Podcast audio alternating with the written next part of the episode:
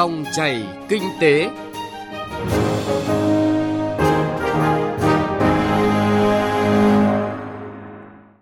Các biên tập viên Thành Trung và Lê Thu rất vui được gặp lại quý vị và các bạn trong dòng chảy kinh tế trên kênh thời sự VOV1 của Đài Tiếng nói Việt Nam. Chương trình hôm nay thứ ba ngày 6 tháng 8 có những nội dung chính sau đây. Kho bạc nhà nước đẩy nhanh tiến trình hiện đại hóa, chuyển đổi số để tạo đột phá. Hiện nay, các doanh nghiệp vận tải taxi đang đẩy mạnh ứng dụng công nghệ để nâng cao sức cạnh tranh, góp phần mang đến lợi ích cho người dân. Phóng viên Đài Tiếng nói Việt Nam phỏng vấn ông Nguyễn Công Hùng về vấn đề này. Hành khách của hãng hàng không quốc gia Việt Nam Airlines có cơ hội thưởng thức đặc sản nhãn lồng Hưng Yên trên chuyến bay kể từ ngày 1 tháng 8 vừa qua đến hết ngày 15 tháng 8 năm 2019. Đây là thông tin đáng mừng vì loại trái cây này ngày càng được người dân trong và ngoài nước ưa chuộng. Nội dung này sẽ được phóng viên Đài Tiếng Nói Việt Nam đề cập trong chuyên mục Chuyện thị trường ở phần sau của chương trình.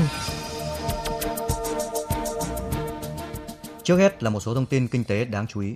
Thủ tướng Chính phủ vừa chấp thuận dự thảo nghị định sửa đổi bổ sung nghị định số 139 năm 2016 của Chính phủ quy định về lệ phí môn bài Bộ Tài chính đang soạn thảo.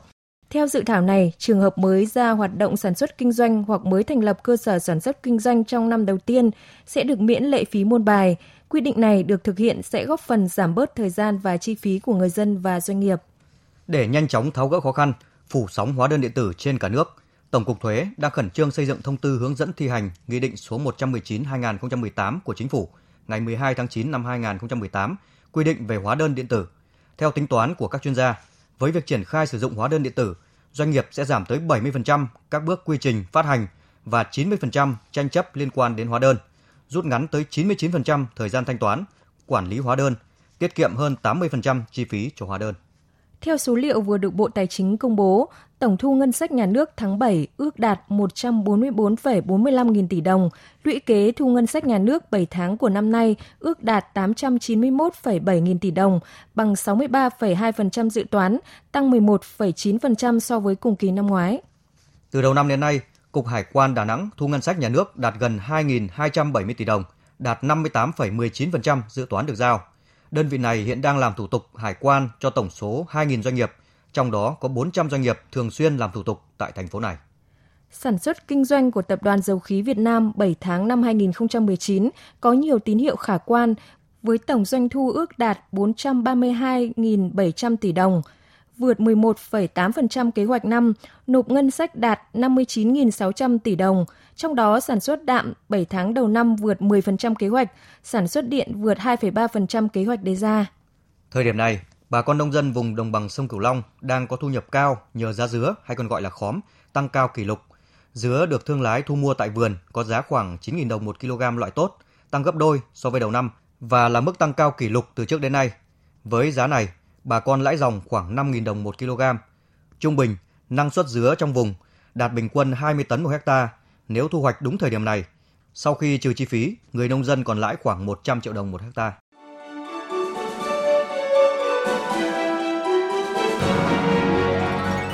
Dòng chảy kinh tế, dòng chảy cuộc sống.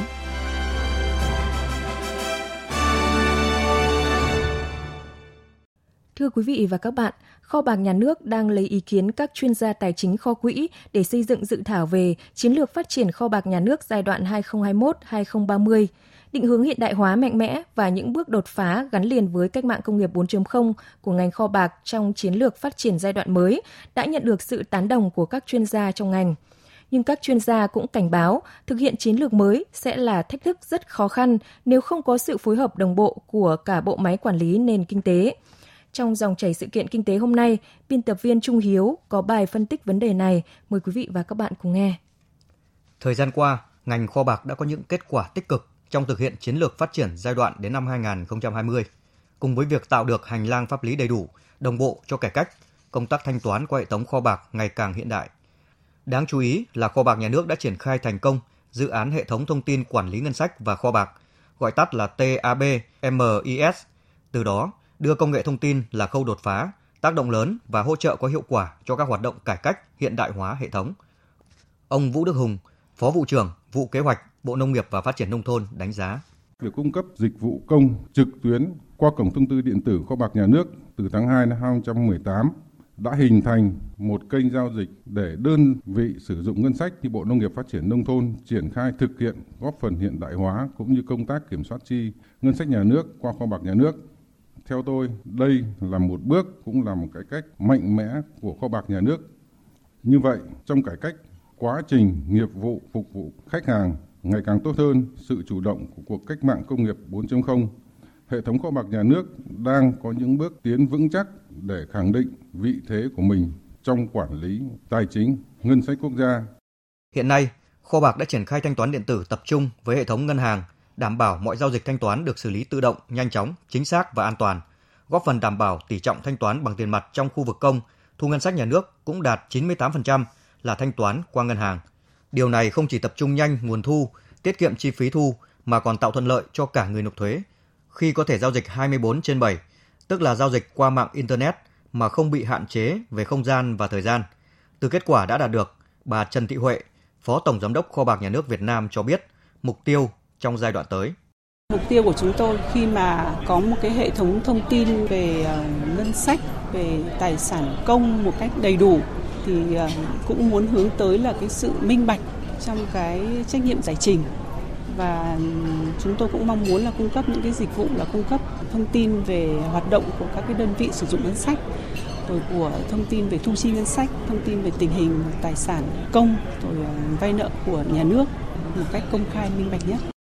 Theo kho bạc nhà nước, kho bạc điện tử là phương thức tạo thuận lợi hơn cho hoạt động của kho bạc với các khách hàng thu chi ngân sách, nhưng tiến tới trong chiến lược phát triển kho bạc nhà nước giai đoạn 2021-2030 thì chuyển đổi số là giải pháp xuyên suốt cho cải cách của ngành.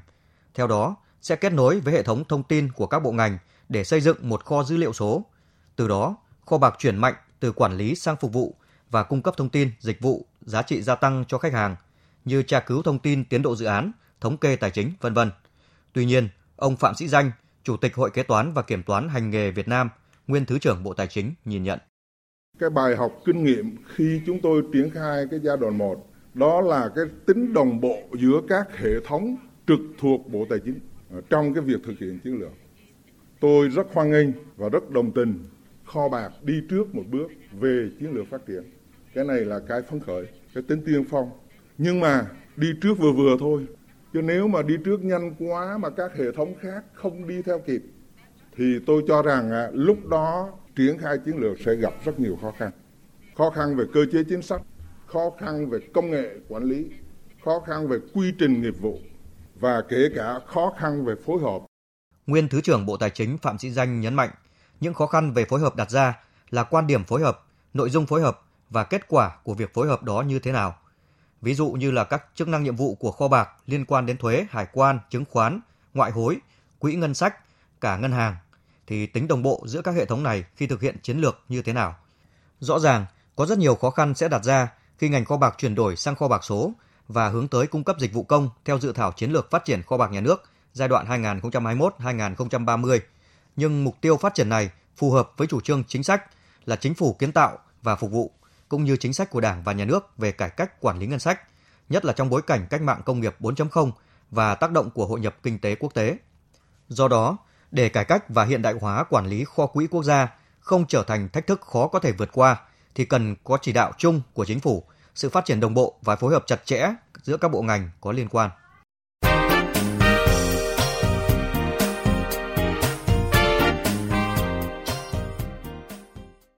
Thưa quý vị và các bạn, sự phát triển bùng nổ của khoa học công nghệ đang ảnh hưởng đến mọi lĩnh vực ngành nghề. Thể hiện rõ nhất của sự phát triển ứng dụng công nghệ mới vào kinh doanh là lĩnh vực vận tải taxi. Để tồn tại và phát triển, các doanh nghiệp vận tải phải không ngừng đổi mới. Sự cạnh tranh của các doanh nghiệp taxi hiện nay đang góp phần làm minh bạch thị trường và tạo ra lợi ích cho người dân. Phóng viên Thành Trung phỏng vấn ông Nguyễn Công Hùng, Chủ tịch Hiệp hội Taxi Hà Nội về vấn đề này. Mời quý vị và các bạn cùng nghe vai trò là chủ tịch hiệp hội taxi thì ông thấy là các cái à, hãng taxi mà hiện nay là công nghệ phát triển như vậy đấy thì nó có sự cạnh tranh và nó mang lại những cái lợi cho người tiêu dùng ra sao? Vâng, à, cái cuộc cách mạng 4.0 mà chính phủ đang gọi là triển khai rất là quyết liệt. Cái việc này chúng tôi hoàn toàn nhất trí. Cũng phải cảm ơn là có những xuất hiện những cái loại hình mới thì để cho các cái loại hình cũ thay đổi để tiếp thu cái mới. Các doanh nghiệp trang bị hành trang cho mình làm chủ được tự xây dựng và tự làm chủ được để vận hành đúng theo cái pháp luật của Việt Nam. Thứ hai, đối với người tiêu dùng gọi xe nhanh là bởi vì cái số lượng xe chỉ trong vòng có 4 năm, 3 năm thôi nó đã lên tới 5 70 ngàn cái phương tiện Trong khi 25 năm thì Hà Nội chỉ có 15 nghìn cái xe và thành phố Hồ Chí Minh có 11 nghìn cái xe. Như vậy thì ông thấy là các cái doanh nghiệp vận tải của chúng ta hiện nay thì thích ứng như nào với cái um, nền tảng công nghệ đang phát triển như hiện nay, nâng cao sức cạnh tranh trên thị trường? Các doanh nghiệp vận tải nói chung thì hiện nay họ đã chuyển hóa. Mỗi một doanh nghiệp taxi đều có một cái ứng dụng đặt xe giống như các cái công nghệ khác. Họ ứng dụng hai trong một. Và doanh nghiệp taxi nào họ cũng kết nối với các cái ngân hàng để thanh toán điện tử. Zalo Pay, đấy, VNPay, ờ, rồi là uh, ví Việt. Họ đều kết nối hết các cái cổng kết nối với khách hàng để họ thanh toán. Và họ có những, tất cả một số doanh nghiệp họ đang sử dụng cái QR code để thanh toán. Dùng các mã phần mềm, như vậy là gì? Chúng ta đã thấy các doanh nghiệp chúng ta thích ứng rất nhanh và chuyển mình. Nhưng có một cái là gì? Doanh nghiệp chúng ta thuê, tự viết, người Việt Nam viết. Giống như hiện nay tại Việt Nam đang có cái ứng dụng là Bi. Bi Bi họ kinh doanh, họ tại sao họ cũng kinh doanh giống như Grab mà họ không nhận là công ty kết nối, mà họ phải xin cái giấy phép kinh doanh vận tải. Và họ thu ngay 10% VAT giá cước họ nộp cho nhà nước. Như vậy là gì? Họ thực hiện rất nghiêm túc của một đơn vị kinh doanh vận tải. Hay như phát go người ta cũng thực hiện rất là nghiêm túc. Đấy là những doanh nghiệp của Việt Nam. Chúng ta đã thực hiện rồi, làm tốt rồi. Vừa rồi thì Quốc hội cũng ờ, đưa ra thảo luận về cái luật ờ, phòng chống tác hại của rượu bia và có cái khẩu hiệu mà chúng ta cũng hay ờ, bây giờ cũng tạm quen là đã uống rượu bia thì không lái xe. Biết được những cái thông tin này là là những người gọi là trực tiếp, hàng ngày tiếp xúc với khách hàng thì đã hưởng ứng như nào? Vâng, à, trước tiên trước hết thì chúng tôi phải nói thế này, cho dù Quốc hội không chưa ra vấn đề này nhưng là một cái doanh nghiệp kinh doanh vận tải hay là một cái người mà chịu trách nhiệm mà gọi là đại diện cho hiệp hội taxi Hà Nội thì chúng tôi bao giờ cũng phải huấn luyện lái xe đầu tiên là nghiêm cấm không được sử dụng rượu bia. Đấy, bởi vì chúng ta là người Việt Nam, chúng ta rất hiểu cái văn hóa của người Việt Nam. Ngày lễ, ngày Tết là phải đến chơi nhà nhau là phải uống rượu. Đấy. Thế nhưng đối với ngành nghề kinh doanh vận tải bởi vì như thế này, kinh doanh vận tải nó liên quan đến tính mạng con người. Hơn ai hết, chính cái kinh doanh cái tai nạn giao thông nó sẽ làm mất đi cái quyền kiểm soát con người mất đi cái cái cái khả năng của con người nó làm thiệt hại rất lớn đến gia đình nhưng đối với một doanh nghiệp vận tải cũng thiệt hại không kém thiệt hại rất lớn một cái xe sẽ phải chờ để xử lý sự việc một cái xe tai nạn sẽ phải sửa chữa nó thế thì là một cái đơn vị kinh doanh vận tải thì không cá nhân riêng gì với một đơn vị máy linh hay tất cả các cái đơn vị khác thì chúng tôi cũng đều có một cái khẩu hiệu là gì? An toàn là trên hết. An toàn là trên hết và đã sử dụng rượu bia thì nghiêm cấm. Và trong các nội quy quy chế của doanh nghiệp nào cũng có cái điều khoản này. Và chỉ cần khách hàng khiếu nại là lái xe này nồng nặc mùi rượu bia là lập tức các công ty đó sẽ điều ngay thanh tra ra để giữ ngay cái phương tiện lại. Đấy, khi khách hàng phản ánh nắm được thông tin, dừng lại ngay lập tức, không cho chạy để làm gì? Để đảm bảo cho chính cái tính mạng của người lái xe. Sau đó để cho những người tham gia giao thông. Thì đấy đấy là cái quan điểm của chúng tôi. Và chúng tôi hoàn toàn đồng tình với những quan điểm với những cái ờ, các cái đại biểu quốc hội đã nhấn nút về cái việc là đã uống rượu bia là không được lái xe. Dù chỉ một giọt cũng không được uống. Vâng, xin cảm ơn ông về cuộc trao đổi này.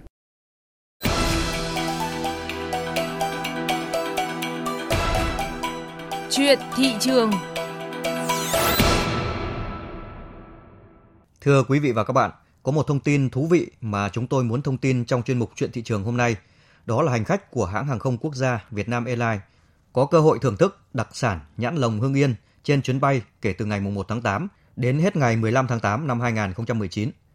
Vâng, à, đây là giai đoạn chính vụ của loại trái cây này, một loại đặc sản của miền đất Hưng Yên. Điều quan trọng là đặc sản nhãn lồng Hưng Yên cùng nhiều nông sản của Việt Nam như là vải thiều lục ngạn, cam cao phong Hòa Bình, xoài cát Hòa Lộc, bưởi da xanh Tiền Giang và gần đây nhất là dưa lưới Tây Ninh, Thanh Long Bình Thuận lên chuyến bay của Vietnam Airlines đi khắp Nam Châu. Tại sao nhãn lồng lại nhận được chiếc vé thông hành này? Mời quý vị và các bạn cùng nghe bài viết của phóng viên Xuân Lan. Vừa qua, Hội nghị xúc tiến tiêu thụ nông sản tỉnh Hưng Yên năm 2019 đã đánh dấu giai đoạn hợp tác mới giữa tỉnh Hưng Yên và Vietnam Airlines. Một lần nữa, đặc sản nhãn lồng Hưng Yên được đưa lên các chuyến bay của hãng hàng không quốc gia, phục vụ cho hành khách hạng thương gia đi giữa Hà Nội và thành phố Hồ Chí Minh và đi trên các hành trình quốc tế xuất phát từ Hà Nội, thành phố Hồ Chí Minh. Vào tháng 8 năm ngoái, Vietnam Airlines cũng đã giới thiệu đặc sản nhãn lồng Hưng Yên đến gần 60.000 lượt hành khách hạng thương gia và kết quả thật đáng ngạc nhiên, chỉ trong vòng một tháng, hãng hàng không đã góp phần tiêu thụ 5 tấn nhãn của tỉnh Hưng Yên trên các chuyến bay giữa Hà Nội, thành phố Hồ Chí Minh và các chuyến bay quốc tế do hãng khai thác. Việc đưa nhãn lồng lên chuyến bay là một trong những nội dung nằm trong chương trình dài hạn Bốn mùa cây trái, bốn mùa yêu thương và chuỗi chiến dịch hành trình tự hào của hãng hàng không quốc gia Việt Nam. Ông Nguyễn Thái Dũng, giám đốc công ty bán lẻ BRG Retail đánh giá. Chúng tôi cũng ờ, có đối tác là Sumitomo của ờ, Nhật Bản với ờ, hàng trăm siêu thị, Summit tại Tokyo và chúng tôi cũng đang có những cái hoạt động kết nối để xuất khẩu hàng nông sản Việt Nam nói chung và những cái sản phẩm nông sản của Hưng Yên nói riêng sang thị trường Nhật trong thời gian tới. Tôi nghĩ rằng với quy trình sản xuất của bà con ở Hưng Yên hiện nay thì hoàn toàn có thể đáp ứng được yêu cầu khắc khe của thị trường Nhật nói riêng cũng như là thị trường thế giới trong thời gian tới.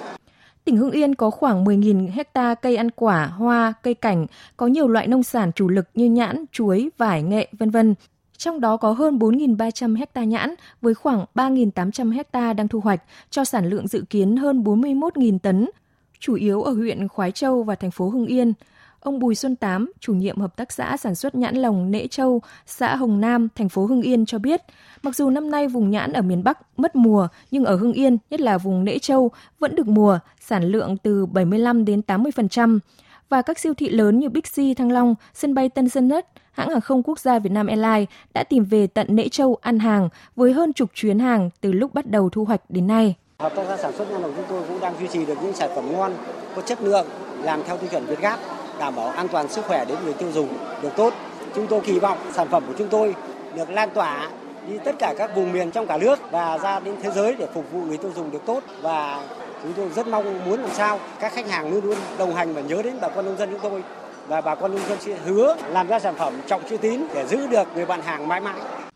Trong những năm gần đây, tỉnh Hưng Yên đã tổ chức nhiều hoạt động đẩy mạnh tiêu thụ nông sản cho bà con, kết nối cung cầu với các địa phương lân cận, nâng cao giá trị và hiệu quả sản xuất nông nghiệp, tránh để xảy ra hiện tượng được mùa mất giá.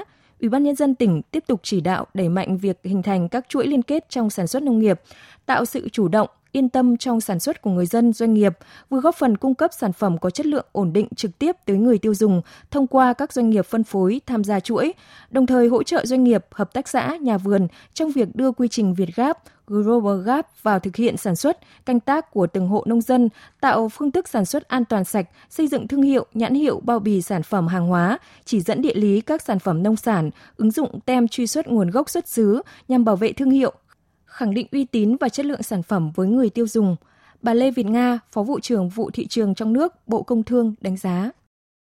Hoạt động kết nối này nó mang một cái tính chủ động rất là cao và đồng thời nó có cái tính tiếp cận với nhu cầu của thị trường về bao bì mẫu mã, về chất lượng, về quy cách đóng gói cũng như là tiếp cận được những cái hệ thống có những cái tiêu chuẩn thu mua riêng.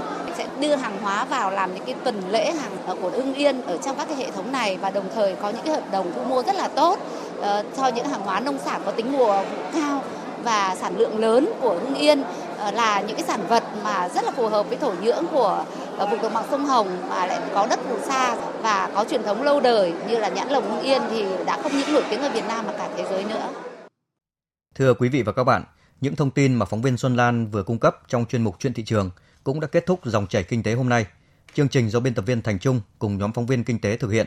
Hẹn gặp lại quý vị và các bạn trong những chương trình sau.